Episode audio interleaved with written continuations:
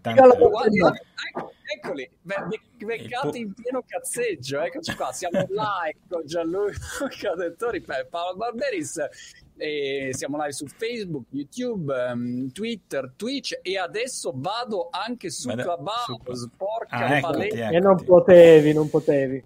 Eccoci, non potevo resistere. Non potevi, Monti. È, è entrato Andrea, è entrato Andrea, il primo Andrea, Andrea Orlando è entrato per primo. Eh.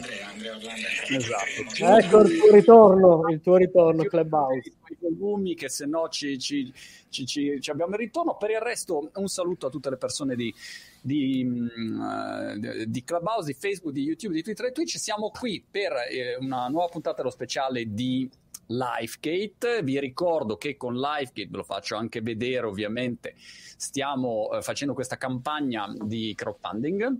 Abbiamo già raccolto beh, insomma, praticamente un milione e mezzo e sta andando molto bene. Andate a dare un occhio mamacrowd.com slash project slash lifegate è l'indirizzo della campagna e insomma è questa forma del, del crowdfunding Gianluca effettivamente eh, ha cambiato, ha cambiato un sacco di cose. Ecco. Non so come la vedi tu da, da investitore.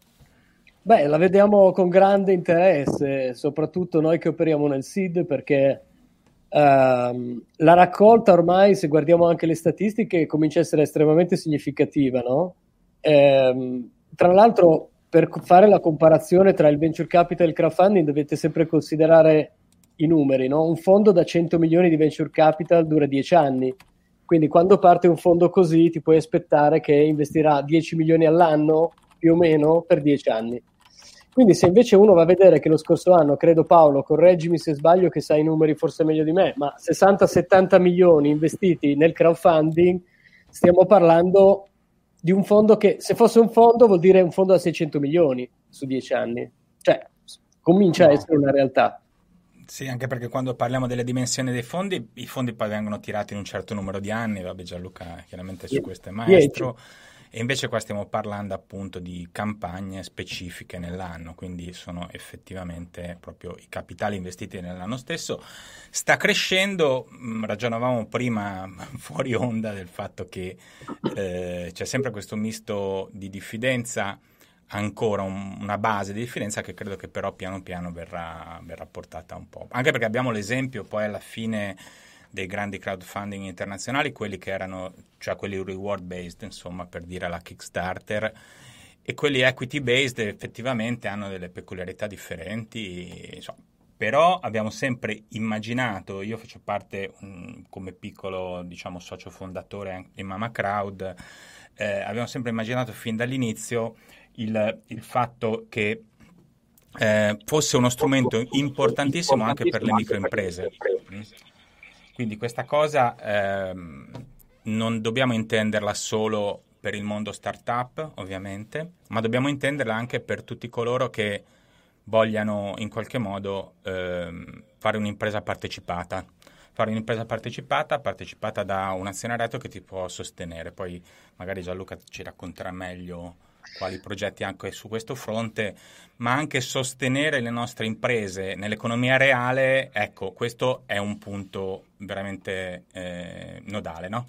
Perché non parliamo di finanza articolata o finanza costruita, ma parliamo di mettere veramente i soldi nelle imprese che a mio giudizio cioè, è anche un po' la finanza più sana, no? quella che investe seriamente nelle imprese e non fa trading sulle imprese, ma fa veramente una prospettiva di investimento a medio-lungo termine. Quando metti soldi nel crowdfunding non ti aspetti di fare, e poi magari parleremo di GameStop, di fare, come dire, scalping oppure frequency trading oppure, non so, pensare di uscire dopo sei mesi con un più 20. Quando metti soldi nel crowdfunding lo fai perché veramente credi in un progetto e sai di stare lì tempo e di partecipare e diciamo sei in qualche modo orgoglioso di partecipare a una cosa in cui credi l'orizzonte di colui che mette soldi nel crowdfunding non è quello di entrare e uscire, ma è quello di stare dentro, essere informato, partecipare attivamente alla vita dell'azienda, anche solo proprio con la vicinanza che puoi manifestare. Un approccio diverso. Due domande sì. per Gianluca. La prima è, è quella che dicevamo prima, come è visto il crowdfunding dall'investitore? Cioè se uno viene da te e ti dice guarda ho fatto una raccolta di crowdfunding ho raccolto X la vedi positivamente perché dici il mercato è, mm, è, è, è pronto e quindi c'è già un, magari un product market fit oppure la vedi negativamente per qualche altro motivo? E intanto eh, fatemi sapere se sentite bene su Clubhouse e su, su tutte le altre piattaforme. Grazie. Ma diciamo, distinguerei la risposta su due, se vuoi, angoli di profilo di risposta che sono, uno è un fatto, diciamo, di sostanza e di strutturazione di un investimento. Eh, il, eh, il, venture capital ha bisogno di certe, c'è una certa struttura della target company per poter effettuare l'investimento. Al, per come è strutturato il crowdfunding, noi abbiamo avuto operazioni che non abbiamo potuto fare nonostante ave- avremmo voluto fare, ma eh, proprio perché eh, come era stata fatta la campagna di crowdfunding non era compatibile con un nuovo investitore strutturato come noi. Mi riferisco particolarmente al problema di diciamo, come sono ripartiti i diritti e anche al problema di eh, cap table, cioè tu per un investitore strutturato come noi entrare in una società dove ci sono 500 soci in assemblea eh, pone un livello di rischio difficile anche da valutare, magari anche inconsistenze, ma veramente ci apre tutto un tema complicato. Eh, se invece riusciamo a coordinarci con i team, noi in diverse portfolio company abbiamo fatto campagne di equity crowdfunding, ma in coordinamento con i team, cioè fa parte un po' anche della strategia.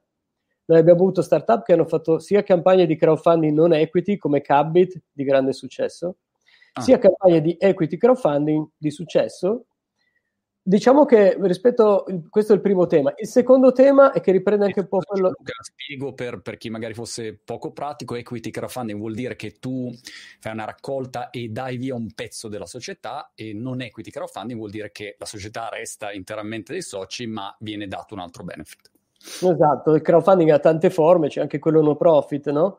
Ma eh, Kickstarter, che è la piattaforma più importante, è un luogo dove ti puoi finanziare prevendendo un progetto prima ancora di aver realizzato, quindi finanzia ed su Kickstarter fai delle vendite, su Mama Crowd investi in delle società a tutti gli effetti.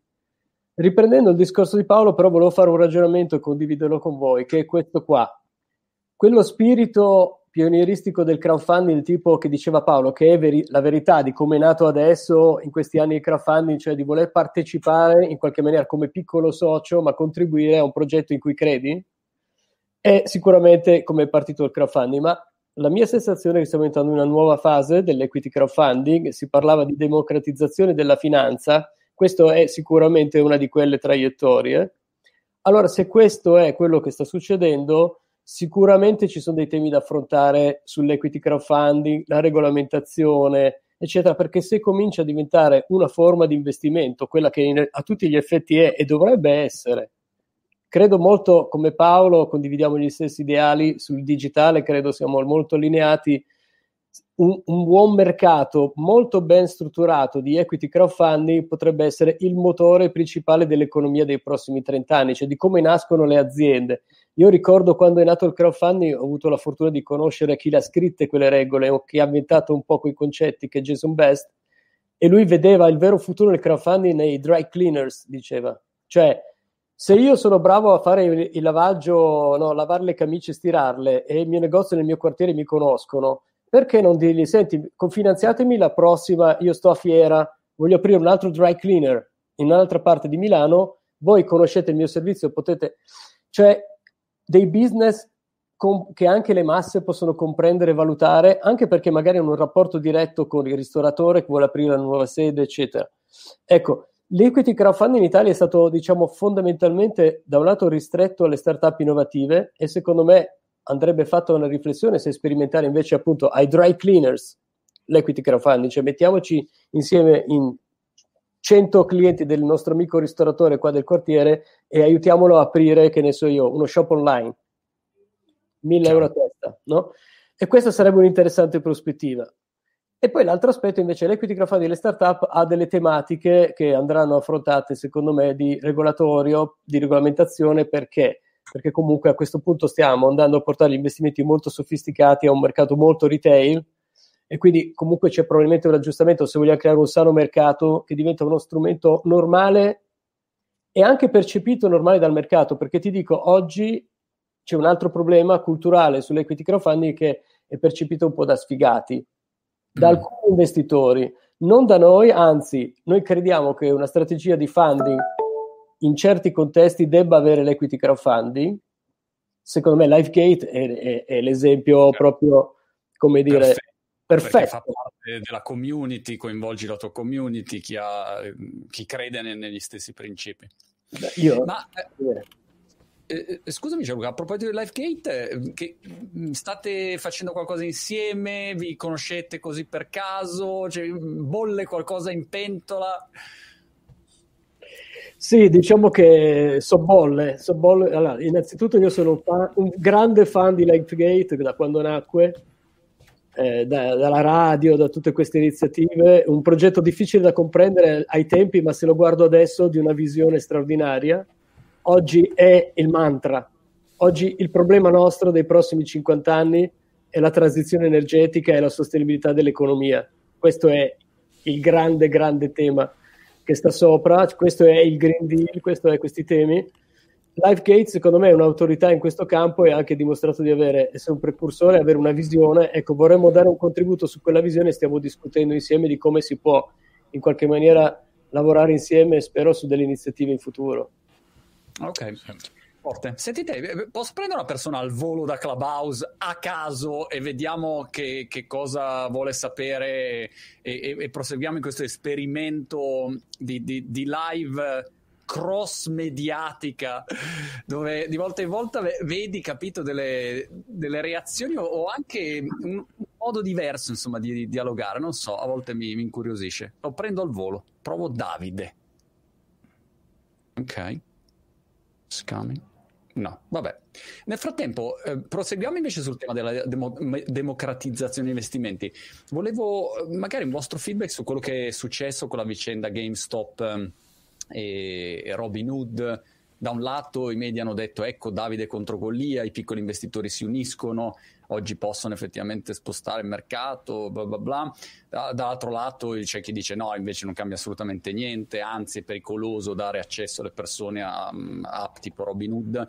Che idea vi, vi siete fatta? Eh, Paolo e poi Joke.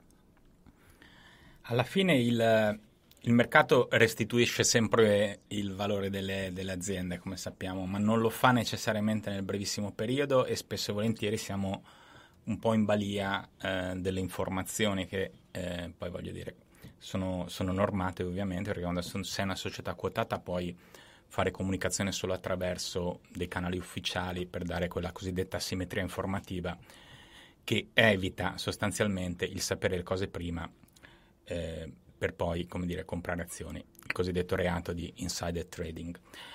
Quando invece vai a lavorare sul mondo delle community in cui tanti azionisti si mettono d'accordo, no?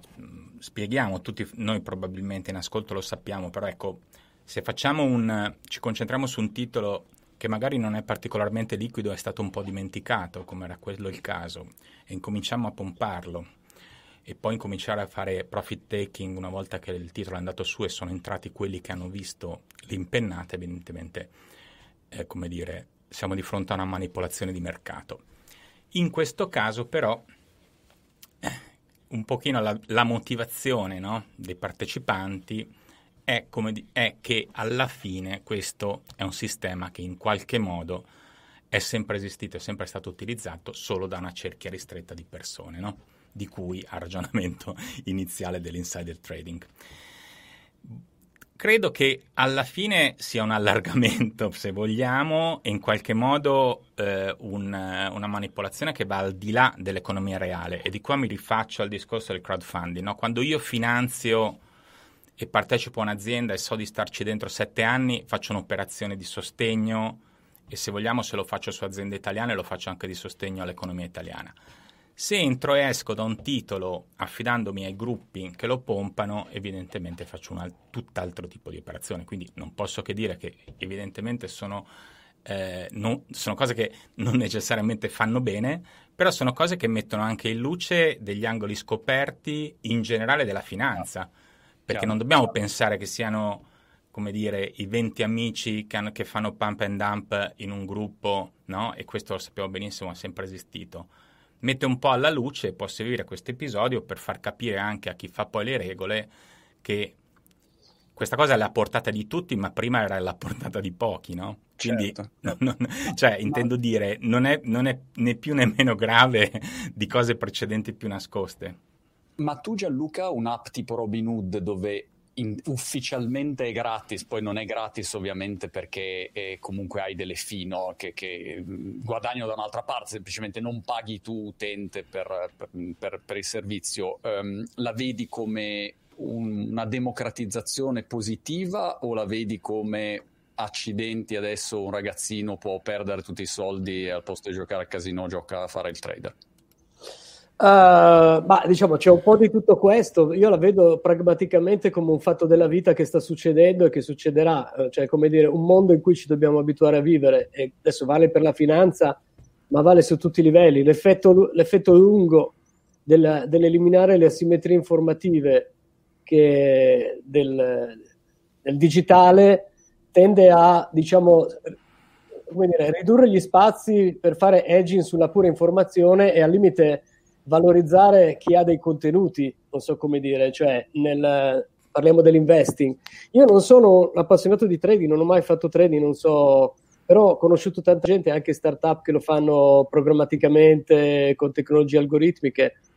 Uh, a me sembra che semplicemente sia un, questo con l'insieme dei social network e l'istantaneità delle informazioni, e questo è il mondo di oggi, quindi come dire, è quello che dice Paolo, si va verso una democratizzazione della finanza su tutti i fronti. Adesso vogliamo parlare del fintech, vogliamo parlare dell'insurance, vogliamo parlare della blockchain, della monetica e delle applicazioni. Si va lì, si va lì verso la distribuzione dei poteri decisionali molto, molto, molto, molto diffusa. Guarda, le, i mercati delle cripto già sono così, hanno una volatilità e dei volumi che sono comunque abbastanza rispetto alla size della questione, che se la guardi dall'alto non è grande ancora, però è già. Chiaro. Senti, prendo Davide su Clubhouse. Um, non so cosa faccia tu, Davide. Vedo un Sicily CS Undergrad. Ciao Marco. Ciao, sì, ciao sono, Davide. Eccoci qua. Sono studente di informatica. Ah, fantastico. Cosa, cosa ti vuoi sapere? No, volevo, volevo, fare una domanda proprio in merito a questa situazione, diciamo, alla vicenda GameStop in generale. Volevo chiedere quanto influenza secondo voi, quanto è importante secondo voi l'influenza da parte di figure, ad esempio mi viene in mente Musk in questo caso. Cioè quanto secondo voi può influenzare una figura in generale, un personaggio una tale potenza mediatica. Ma, parto io dal punto di vista della comunicazione, ovviamente, cioè, eh, Elon Musk se domattina dice eh, forza, i, i, pelati sono più belli, io mi trovo 100 modelle fuori dalla porta, capito? Così al volo, semplicemente perché l'ha detto Elon. E, e, quindi da quel punto di vista, sai, è ovvio che vale per lui, ma eh, vale per chiunque, insomma, se, se Justin Bieber o Obama o chiunque abbia un grande pubblico dice qualche cosa, un impatto. Nel caso diciamo specifico... Diciamo che... Bitcoin ad esempio ha avuto senz'altro un impatto, a prescindere da lui, cioè la scelta comunque di Tesla, che magari può essere interessante sul nostro argomento anche per, per avere una vostra opinione su quello, comunque è una scelta insomma rilevante di dire prendo un miliardo e mezzo e, e, e li metto in Bitcoin.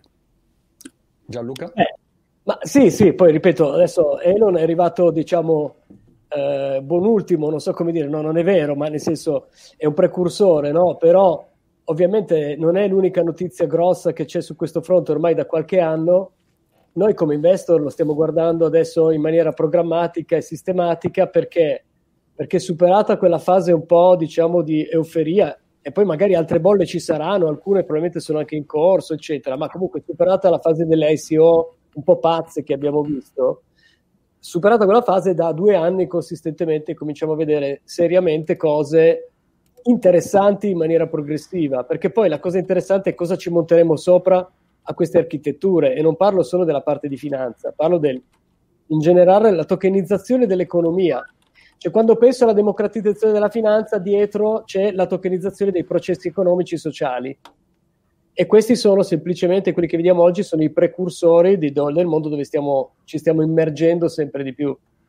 Per chi diciamo è diversamente giovane di questo mondo così digitale, peraltro tu Gianluca esci adesso, non so se si può dire con quella cosa là mh, mm, scritta, eh, si può dire? Eh? Eh, no, non si può dire, se il primo, questa è la prima copia stampata dalla tipografia Ma dai, grande! E cioè, comunque hai raccolto in questo libro anche un po' una storia del, del digitale in Italia per chi magari arriva adesso e dice ma che è successo in Italia negli ultimi vent'anni? È successa questa roba qua con una serie di iniziative e, e personaggi, però la cosa interessante è che sembra veramente di essere a vent'anni fa quando uno diceva eh guarda c'è quell'azienda di Seattle che vende i libri online, eh, ma va, ma figura, cioè i protocolli, le robe, e quindi sembra un po' di essere esattamente in quel momento lì. Vado da Silvia su Clubhouse, vi ricordo che siamo in diretta su Facebook, YouTube, Twitter, Twitch e anche Clubhouse. Ehm, dici tutto Silvia che cosa fai tu e cosa vorresti sapere. Ciao Marco, ciao a tutti. No, io in realtà allora, sono un data scientist da un paio di anni. Wow. Volevo Scusa Silvia, ra- tu sai che il data scientist hanno detto che è il mestiere più sexy del mondo. Non so se sia vero o meno, però insomma, Harvard, eh, copertina sì, sì. famosa del... Ah. Di Harvard, sì, sì, è vero, in un, in un articolo di Harvard era stato detto questo.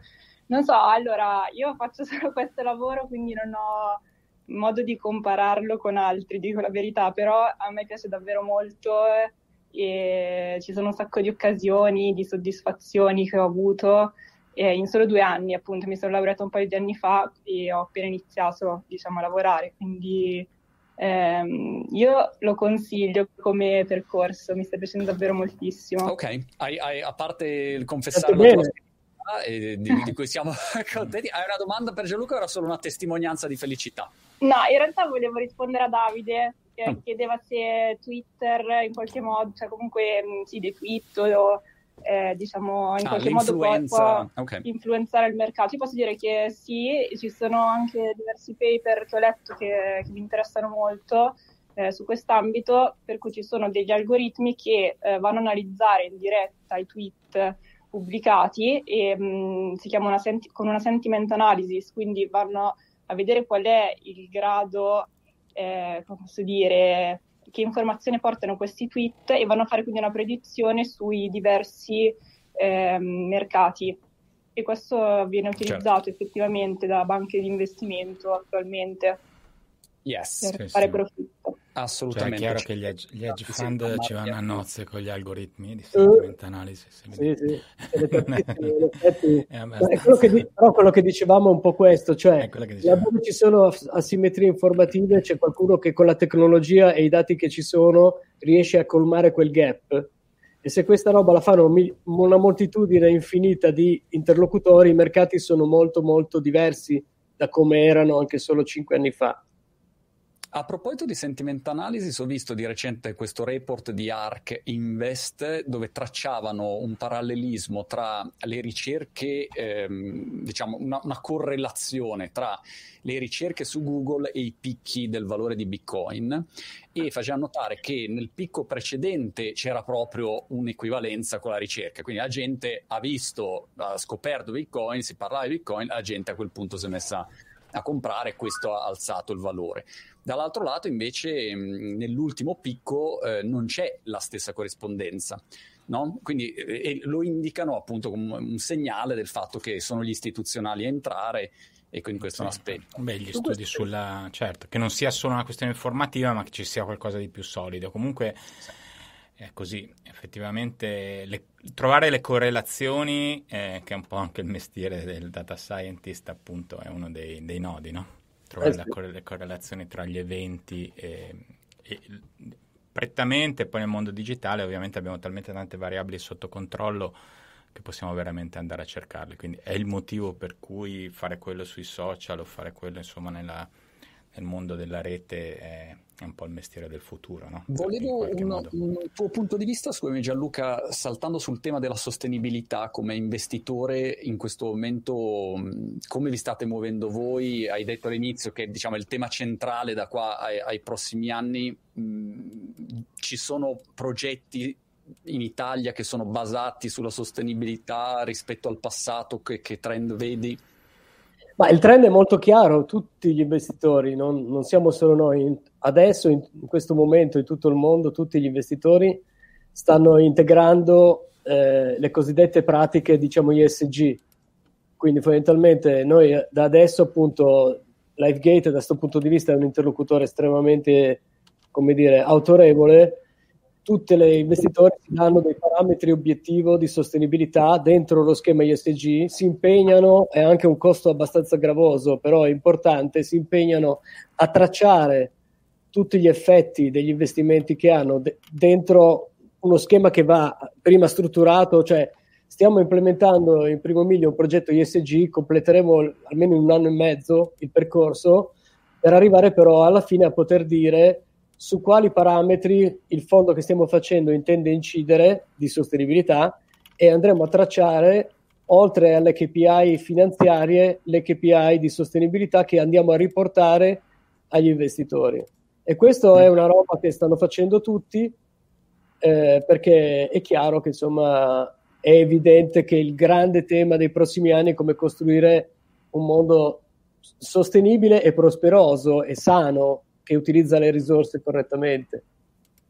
E per quello che ti dico che la tokenizzazione dell'economia, la atomizzazione delle scelte che sono sempre anche quelle sociali, che hanno sempre una, come dire, connotabilità monetaria, una transazione anche di marketing, un'attenzione a una pubblicità, per esempio.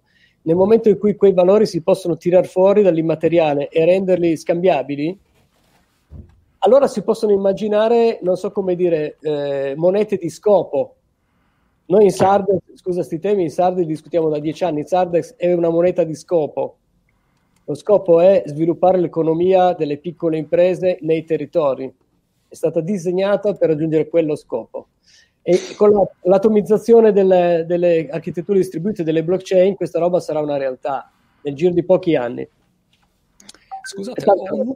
Ho, un numero che continua a chiamarmi dalla Germania e eh, il primo pensiero che ho avuto è stato sarà mica Angela Merkel non so perché ho questa cagata cioè uno potrebbe dire sarà il tuo amico di ping pong di vent'anni fa il primo pensiero ho detto sarà mica Angela Merkel che ti voleva chiedere certo, ti voleva chiedere notizie dello spread probabilmente esatto. sì. cioè, si meravigliava diceva come mai voi italiani state da, migliorando lo spread. Non, non, se lo, non se lo spiega. E adesso li acchiappiamo e li superiamo con Draghi. Esatto. Abbiamo Andrea, Andrea collegato eh, su, su Clubhouse, se è una domanda per, per, Gianluca o Paolo, la prendiamo volentieri. Sì. Cosa fai tu di bello Andrea? Bu- buon pomeriggio, Andrea Orlando, io mi occupo di, di investimenti in, in startup early stage e, e mi sto aff- affacciando adesso presso l'ecosistema italiano dopo tanti anni all'estero. Okay. La mia domanda o il mio commento era sulla democratizzazione degli investimenti, il crowdfunding da alcuni venture capitalist non è visto eh, di buon occhio, così come non, è visto di buon occhio il club deal, perché offre un, uh, un approccio al deal flow, al decision making sugli investimenti meno strutturato, se volete meno qualificato. Volevo capire, insomma, se questa era un'opinione diffusa, secondo Gianluca, secondo voi, se, oppure no. Grazie Andrea. Ciao, grazie. Grazie, grazie. grazie Andrea, ciao, anzi. Ti ho visto titubante. Temo, no, no, temo che sia un po' un'opinione diffusa tra molti nel nostro mondo. Io non la penso così, però, eh, come dire, eh, personalmente non la penso così, tant'è che noi lo facciamo. Anzi, cerchiamo di costruire proprio i meccanismi per poterlo fare come una normale pratica del nostro, della nostra practice di investimento. Eh, però sì, ripeto, secondo me stiamo entrando progressivamente in una fase diversa che richiederà qualche anno, ma oggi è un po' visto così e diciamo oggettivamente crea dei problemi a un investitore strutturato se non è fatto nella maniera giusta. Per esempio, ormai tutte le campagne, per esempio per noi, noi possiamo entrare solo se la target in cui investiamo ha fatto una campagna di equity crowdfunding tramite un veicolo, in maniera tale che abbiamo un socio dentro il veicolo ci sono tutti i sottoscrittori della campagna, ma la società ha un unico socio che ha una parola che la maggioranza, o secondo gli schemi di gestione che avrà, eh, perché se no diventa un rischio difficile da tollerare per un investitore strutturato. Pensa che io avrei detto invece che se arrivavo da un investitore eh, dopo che ho raccolto magari un milione in crowdfunding, l'investitore dicesse: Oh, cioè sei un figo clamoroso, insomma, hai raccolto un milione, quindi bravo tu. Beh, quello Ma... di cui parlava Gianluca è un problema specifico, cioè arrivare con 2000 investitori chiaramente pone un problema, no? un fondo che deve avere a che fare con dei parasociali complessi. regolati e quindi hanno delle Se azioni... fai un veicolo, finanzi quello e quello entra, nel... cioè allora è più, è più, è più semplice. Eh, si può fare allora, si può fare. Ok, ok. Sentite, eh, in realtà siamo pieni di domande, proseguo e poi tra parentesi mi interessava anche capire sullo spazio, Gianluca, eh, che, che, è un altro argomento. Bello, molto... bello, bellissimo. ah, eh, effettivamente... Ma come ci stiamo divertendo con quel fondo, porca miseria, guarda, una roba, non ti posso dire. Specifico sull'aerospaziale? Spazio. Space Economy. 80 milioni spazio.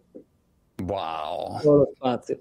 Stiamo guardando robe assurde, fabbriche spaziali, eh, voli suborbitali, motori, benzine, eh, reti di telecomunicazioni, eh, reti di nanosatellite dedicate. Italiane, Gianluca? 80% degli investimenti li facciamo in Italia. L'ultima Live Space, che stanno a Lomazzo, a Como, e stanno costruendo una, un'infrastruttura di telecomunicazioni essenzialmente. Stanno, crea- stanno mettendo giù 15 torri ah. in tutto il mondo che possono lavorare bene con i satelliti a bassa orbita, che è le migliaia di satelliti che stanno andando in orbita in questi giorni e per i prossimi 5 anni. Stiamo parlando di migliaia e migliaia di satelliti grossi un litro, così, che però, sai, è un ombrello che scannerizza. Nei, nei prossimi 5 anni ogni metro quadro della Terra riceverà uno scatto fotografico ad alta risoluzione una volta all'ora. Gianluca, racconta l'altitudine a cui vengono messi questi piccoli wow. satelliti. No, sono basse, sono basse, orbite e lo strato un po' più sotto. Sono, sono molto, molto, bassi. Sono mm. più bassi, poi chiaramente la tecnologia che va a bordo è tecnologia di adesso, per cui sono fotocamere con risoluzioni pazzesche. Cioè, se vuoi io ti faccio applicazioni dove ti conto le persone in coda davanti all'S lunga Sostanzialmente sono degli iPhone 12 dentro un satellite, insomma. Non solo, poi, non solo. poi c'è il radar, ci sono tanti altri dati che tiri su. Come sapete c'è un'infrastruttura civile europea potentissima che, che il, il GNSS, cioè l'equivalente di quello che una volta era il GPS europeo, che è stato pensato per le nuove applicazioni. Per esempio, è stato pensato per le auto a guida autonoma perché ha una risoluzione molto stretta e ha tutte delle caratteristiche che consentono di pensare a applicazioni così. Quindi è un, è un mondo di dati quello, parlavamo di dati, lì dati, il flusso di dati è... A go go. Lì il tema vero è acchiapparli, sono disponibili tra l'altro gratis, ma da lì lavorarli e trattarci delle informazioni con valore. Vado dritto, abbiamo 5 persone su Clubhouse, chiedo una, domande brevi e risposte brevi così riusciamo a sentire più voci possibili. Parto da Monica. Monica. Sì, ciao Marco. Ciao, ciao. cara. Grazie per avermi dato. Current MBA candidate. Wow, dov'è esatto. che studi? Sto wow. studiando all'Università di Cocca di Milano. Ok.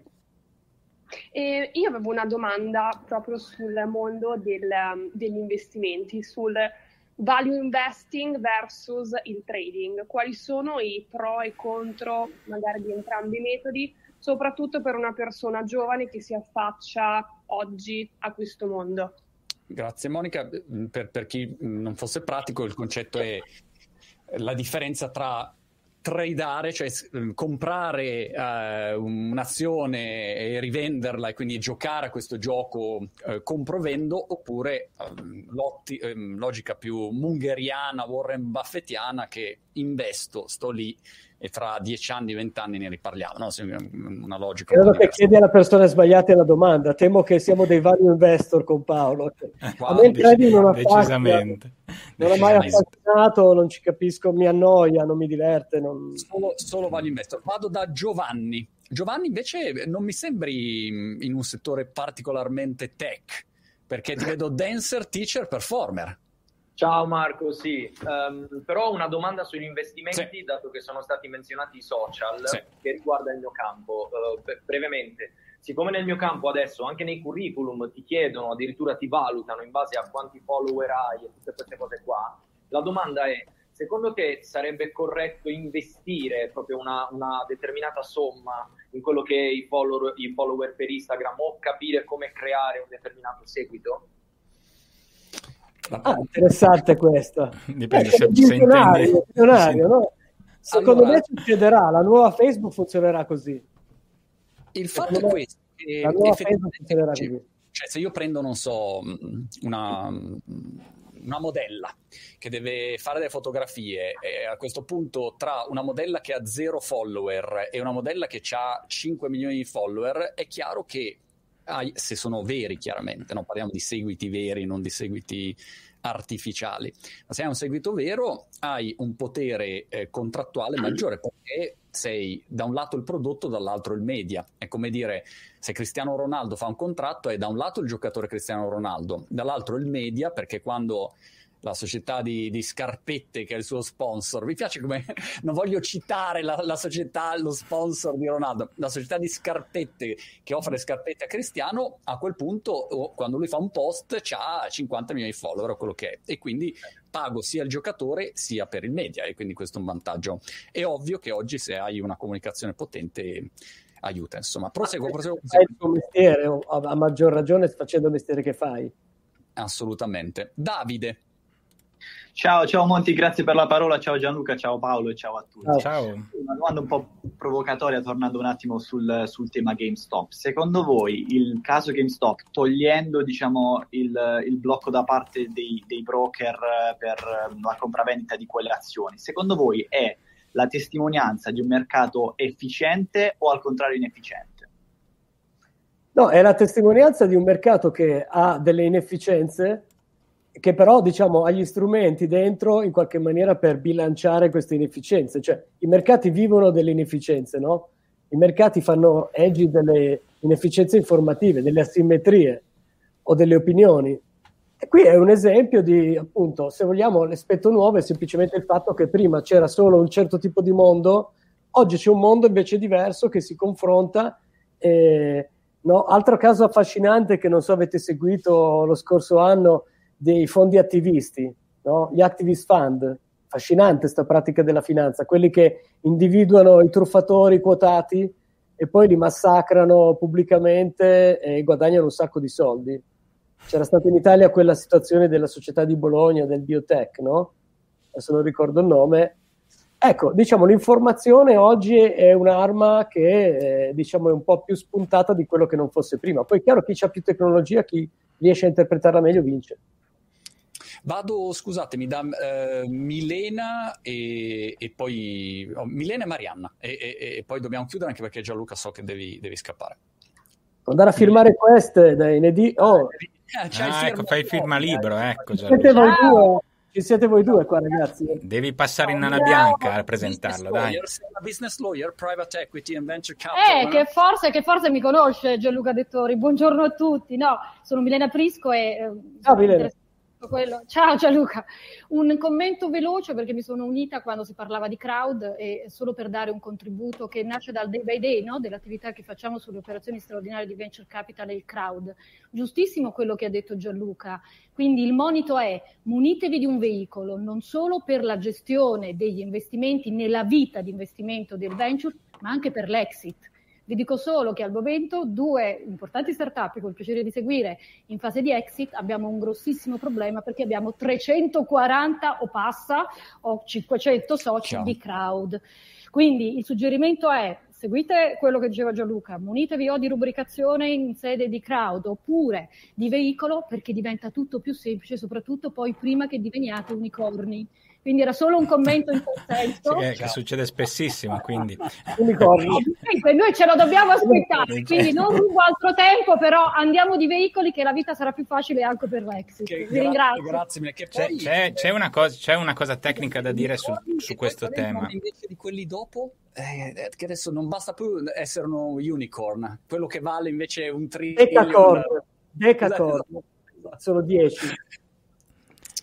Marianna, vado da Marianna e, e poi andiamo, andiamo, a chiudere. Marianna, sei CEO e co-founder di una, di una startup, immagino. Oggi PME innovativa. Ah. Gianluca. Ah, Marianna. Ok. Ma qua è come essere famiglia, cioè Marianna, sono le istituzioni. Rispetto gli amici del... Dici tutto, Marianna. Allora, il tema che volevo sottoporre era mh, sempre in termini di democratizzazione, però non solo in termini di uh, crowdfunding, ma anche di distribuzione degli investimenti su tutto il territorio. Io parlo da startup al sud e diciamo che fino a qualche anno fa il Sud aveva un divario incredibile per il numero di investimenti uh, rispetto a, a, quello che succedeva a Milano e dintorni. Oggi abbiamo un bel esempio che è il fondo CDP che con, con un'ingente somma sta destinando a questa parte dell'Italia un po' di investimenti. Eh, I VC, diciamo la private equity oggi, uh, oltre a collaborare con questi fondi, sta portando avanti anche delle iniziative diciamo in parallelo? Questa è la mia domanda. Per il Sud, dici Mariana? Yes. Beh, c'è questa iniziativa di CDP che nasce da, ancora da Invitalia e mi sembra sicuramente importante. Però, Marianna, il tema è: eh, io credo che nessun VC ha problemi a fare investimenti al sud, non è un tema quello. Quindi, se riusciamo a rafforzare le start-up del sud, i soldi vanno dove ci sono gli investimenti buoni da fare. In più, c'è anche da considerare che ormai vivremo in un mondo ibrido e quindi, secondo me, visto che tante forti e belle energie ci sono al sud, oggi si possono pensare aziende molto distribuite geograficamente, c'è anche l'idea di dov'è la sede della tua azienda, ma nel senso, no? oggi si può anche immaginare, tante organizzazioni sono così già, già, da, già da tempo. Quindi si, bisogna intensificare il lavoro sulle start-up del sud per rafforzarle e far venire fuori bene dei progetti interessanti. Sì. Super, super. Io ricordo a tutti mamacrowd.com slash project slash lifegate, mm, la campagna che, che, stiamo facendo, dategli un'occhiata. Eh, se vi sta a cuore il tema della sostenibilità in generale, anche tutte le attività che, che farà poi Lifegate sarà investire in startup innovative. Insomma, poi abbiamo visto che Gianluca anche qualcosa bolle in pentola, quindi sono curioso poi di vedere che cosa, cosa sarà nel dettaglio. E per il resto, Gianluca, in bocca al lupo per tutto, in bocca al lupo per il libro e Paolo, ci vediamo poi prossima settimana settimana. Ciao, Grazie, ciao a tutti. Grazie ciao a tutti, molto. buona giornata.